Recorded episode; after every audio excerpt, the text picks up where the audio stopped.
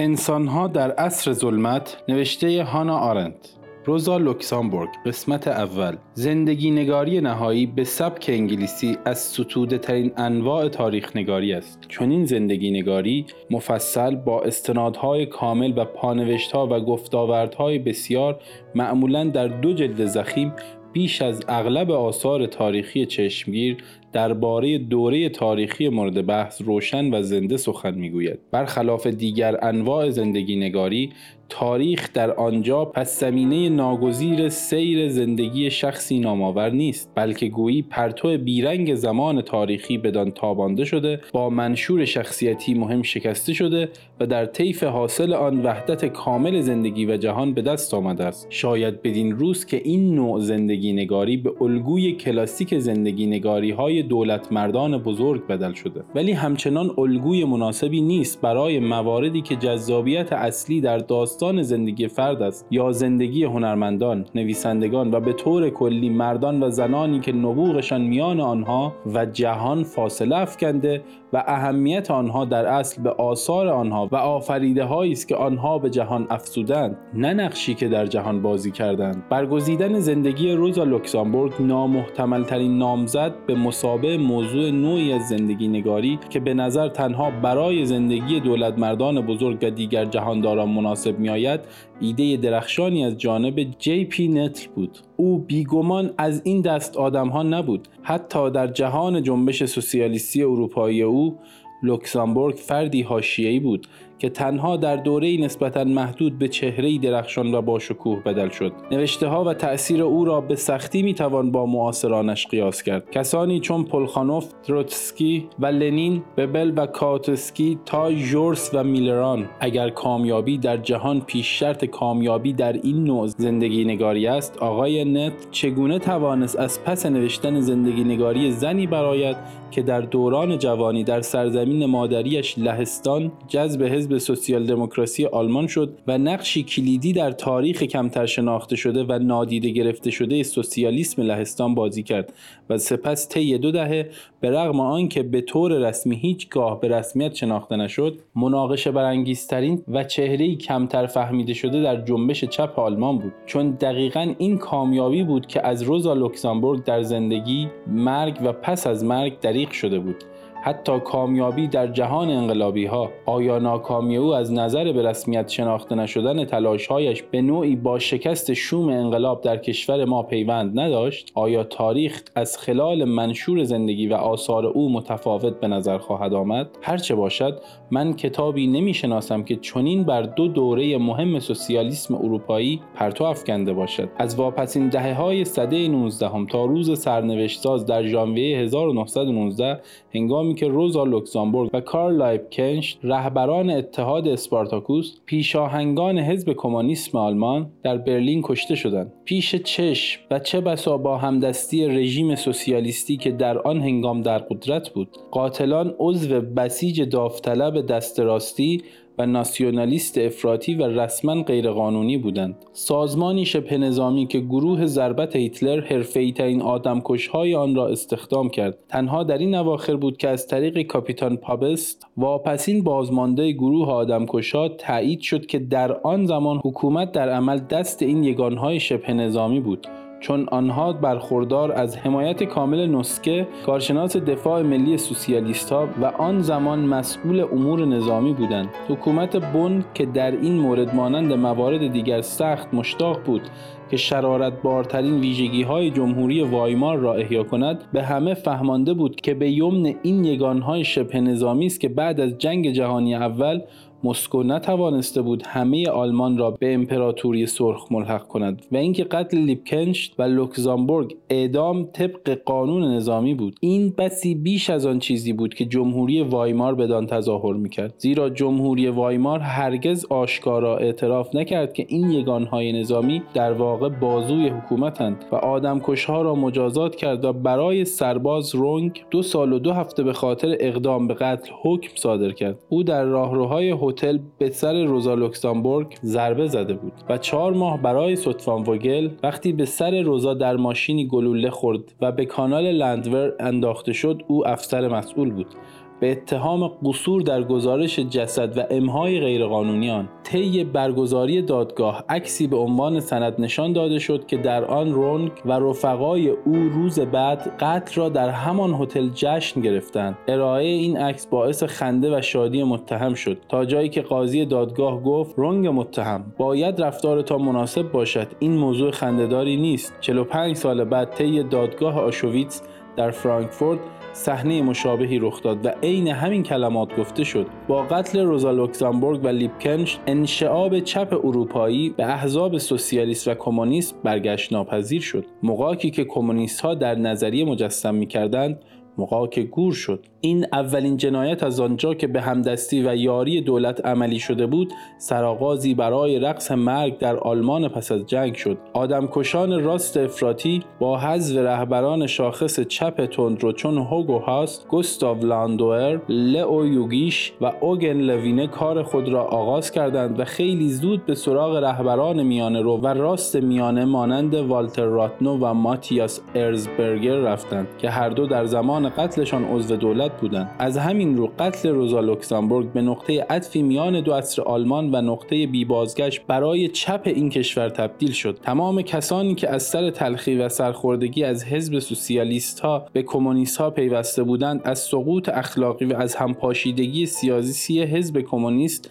حتی بیشتر سرخورده شدند. با این همه حس می کردند بازگشت به حزب سوسیالیست به معنای اقماز از قتل روزا خواهد بود. این واکنش های شخصی که به ندرت علنی می شد به مسابه موزاییک های کوچک در پازل بزرگ تاریخ در جای درست خود قرار می گیرند در ماجرای روزا لوکسامبورگ اینها بخشی از افسانه ای هستند که خیلی زود پیرامون نام او شکل گرفت. افسانه ها هم حقیقت خود را دارند و با این همه آقای نتل کاملا حق دارد که توجهی به اسطوره روزا نکند. وظیفه بس دشوار او این بود که زندگی تاریخی او را بازسازی کند. کمی بعد از مرگ روزا همه گروه های چپ به این نتیجه رسیدند که او همیشه اشتباه فهمیده شده است. گئورگ لیشتایم واپسین نفر در این میان در مجله اینکانتر آن را موردی نومید کننده خواند. در این زمان بود که تغییری جالب توجه در شهرت روزا لوکسامبورگ روی داد. دو جلد از نامه های او منتشر شد. نامه های کاملا شخصی ساده عمیقا انسانی و اغلب برخوردار از زیبایی شاعرانه. دست کم در همه محافل جز گروه هایی که سرسختانه ارتجاعی و ضد یهود بودند برای از میان بردن تصویر تبلیغ شده او به مسابه روزای خوناشام بسنده بود. با این همه در پی از میان رفتن این تصویر تصویر افسانه‌ای دیگری پدید آمد. تصویری احساساتی زنی شیفته تماشای پرندگان و عاشق گلها زنی که هنگام ترک زندان زندانبانان با چشمانی اشکالود بدرقش می‌کردند. گویی که بدون خوشبش کردن با زندانی که مسررانه رفتاری انسانی با آنها در پیش گرفته بود نمی توانستند کار خود را پیش ببرند. نتل به این ماجرا که در امانتداری کامل در دوران کودکیم از آن خبردار شدم و بعدها کورت روزنفلد نیز آن را تایید کرد اشاره ای نمی کند کورت روزنفلد دوست و وکیل روزا ادعا کرد که شاهد این صحنه بوده است. احتمالا این ماجرا به اندازه کافی رنگ مایه حقیقت دارد. در عین حال ویژگی های به نسبت شرمگین کننده ماجرا نیز به نوعی با نقلی که نتل در کتاب خود میآورد جبران می شود در سال 1907 روزا و دوستش کلارا زتکین که بعدها کلان پیرزن حزب کمونیست آلمان نام گرفت هنگام پیاده روی متوجه گذشت زمان نشدند و بر سر قرار با آگوست ببل دیر رسیدند. آگوست ببل نگران شده بود که آنها گم شدند. پاسخ روزا به او در خور حک بر سنگ نوشته مزارشان بود. اینجا واپسین مردان سوسیال دموکراسی آلمان خفتند. هفت سال بعد در فوریه 1914 بود که روزا توانست حقیقت داشتن این تنز سنگدلانه را طی سخنرانی درخشانی در برابر قضات دادگاه جنایی ثابت کند. او را به تحریک مردم به نافرمانی مدنی در دوران جنگ متهم کرده بودند. جالب اینجاست که زنی که همیشه اشتباه می‌کرد پنج ماه پیش از آغاز جنگ جهانی اول زمانی که کمتر آدم جدی احتمال جنگ را می‌داد به این اتهام به دادگاه فرا خوانده شد. آقای نتل با هوشیاری متن کامل سخنرانی روزا را در کتاب آورده است. شجاعت این سخنرانی در تاریخ سوسیالیسم آلمان نظیر ندارد. چند سالی طول کشید و چند فاجعه دیگر گذشت که افسانه روزا به نماد نوستالژی روزگار خوش گذشته جنبش تبدیل شد. دوران امیدهای سبز زمانی که به انقلاب چیزی نمانده بود و از همه مهمتر ایمان به ظرفیت توده ها و اصالت اخلاقی رهبری سوسیالیست ها یا کمونیست ها بیخلال بود. این نه تنها شخص روزا لوکسامبورگ بلکه ویژگی های نسل قدیمی تر چپ را نیز هویدا می کند اینکه افسانه با ابهام آشفتگی و نادرستی تقریبا همه جزئیات مربوط به او بتواند هرگاه چپ نو پا می‌گیرد جان بگیرد و جهانگیر شود. در عین حال درست به موازات این تصویر پرزرق و برق کلیشه قدیمی نیز بر جای ماند که او زنی دعوایی بود رمانتیکی که نه واقعگرا بود نه دانشمند. این درست است که او هیچ وقت با دیگران هماهنگ نبود و آثارش به ویژه کتاب مهمش درباره امپریالیسم انباشت سرمایه نادیده گرفته شده بود. هر جنبش چپ نو وقتی که زمان تحولش به چپ قدیم می رسید یعنی اغلب زمانی که اعضایشان به چل سالگی می رسیدند کنار رویاهای جوانی بیدرنگ اشتیاق اولیه خود را به روزا لوکسامبورگ مدفون می‌کردند. از آنجا که اغلب زحمت خواندن چه رسد به فهمیدن نوشته های او را به خود نداده بودند. با هنر ستیزی رقت انگیز حاصل از موقعیت جدیدی که به دست آورده بودند نادیده گرفتن آثار روزا را آسان میافتند مکتب لوکسامبورگ که پس از مرگش توسط نوچه های حزب برای مقاصد جدلی خلق شد حتی نتوانست به افتخار تقبیح شدن به مسابقه خیانت دست یابد بلکه بیشتر همچون نوعی بیماری بیزرر اطفال با آن برخورد شد. هیچ کدام از گفته ها و نوشته های روزا لوکسامبورگ به جز نقد دقیقش از سیاست بلشویکی در دوران اولیه انقلاب روسیه باقی نماند. آنها هم به این دلیل که کسانی می توانستند از آن به عنوان اسلحه دم دستی اگرچه ناکافی علیه استالین استفاده کنند. همانطور که یکی از منتقدان کتاب نت در ضمیمه ادبی تایمز نوشت در بکارگیری نام و نوشته روزا به مثابه موشک دوران جنگ سرد چیزی وقیحانه وجود دارد. تنها وجه مشترک روزا و ستایندگان تازهش مخالفان آنها بودند. درک پخته او از تمایزهای نظری و داوری خطا ناپذیرش درباره مردم و پسندها و ناپسندهای شخصیش مانع از این می‌شد که تحت هیچ شرایطی لنین و استالین به یک چشم بنگرد. جدا از آنکه او هرگز یک مؤمن نبود هیچگاه سیاست را جایگزین مذهب نکرد و همانطور که آقای نتل اشاره می کند همیشه مراقب بود در مخالفت با کلیسا به مذهب حمله نکند. باری گرچه انقلاب همانطور که برای لنین برای او نزدیک و واقعی به نظر می آمد هیچگاه برای او بیش از مارکسیسم موضوع ایمان نبود. لنین بیش از هر چیز مرد عمل بود و در هر شرایطی به سراغ سیاست می‌رفت. اما او که در ارزیابی نیمه جدیش از خود برای قازچرانی به دنیا آمده بود اگر شرایط جهان حس عدالت خواهی و آزاد طلبیش را نیازرده بود می توانست خود را در گیاه شناسی جانور شناسی تاریخ اقتصاد یا ریاضیات غرق کند. البته این از آن بدان دلیل است که او مارکسیستی راستکیش نبود. تا جایی که شاید بتوان اساسا در مارکسیست بودنش تردید کرد. آقای نتل به درستی تصریح می کند که برای روزا مارکس تنها بهترین تعویلگر واقعیت در میان دیگران بود. از همین عدم دلبستگی شخصی است که او می‌تواند بنویسد حالا جلد اول کتاب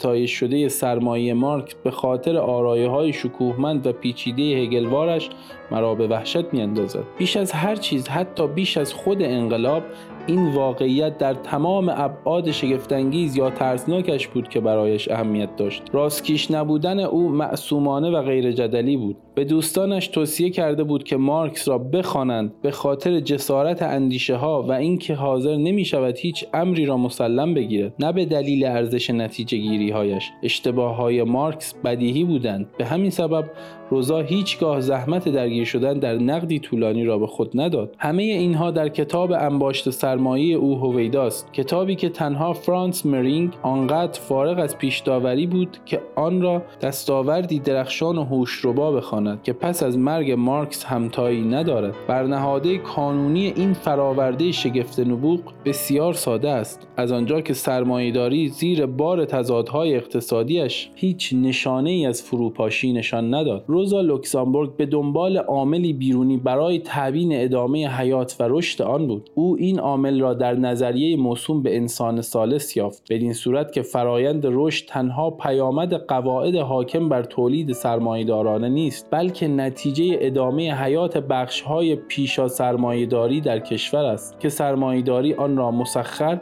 و به گستره نفوذ خود بدل کرده است. هنگامی که این فرایند به سراسر قلمرو ملی گسترش یابد سرمایهداران ناگزیرند به دیگر کشورهای جهان توجه کنند. به سرزمین های پیشا سرمایهداری تا آنها را هم به فرایند انباشت سرمایه بیافزایند که همچنان از خارج از قلمرو خود تغذیه می کنند به عبارت دیگر ایده انباشت اولیه سرمایه مارکس مانند گناه اولیه رخدادی یگانه یا اقدام منحصر به فردی در مصادره زمین به دست برجوازی نوپان نیست که بتواند فرایند انباشت سرمایه ای را تحت جبری آهنین از قوانین درونی آن پیروی کند سرانجام نابود شود. برعکس مصادره باید بارها و بارها تکرار شود تا نظام را پویا نگاه دارد. بنابراین سرمایهداری نظامی بسته نیست که تضادهای خود را آفریده و آبستن انقلاب باشد. سرمایهداری از عوامل بیرون از خود تغذیه می کند و نابودی خود به خودیش اگر اصلاح رخ دهد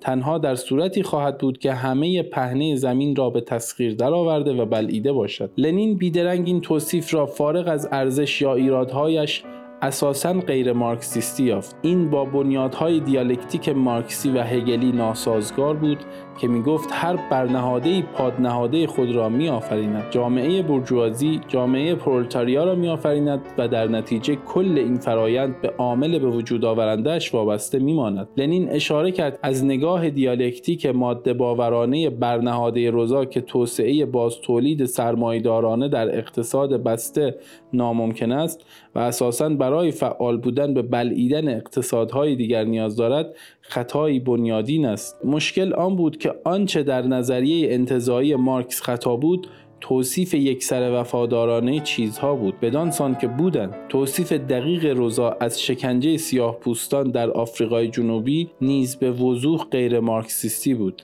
ولی چه کسی امروز انکار می کند که چنین چیزی به کتابی درباره امپریالیسم تعلق دارد؟ برای ارتباط با ما ID صوفی underline کاپل را در اینستاگرام جستجو کنید.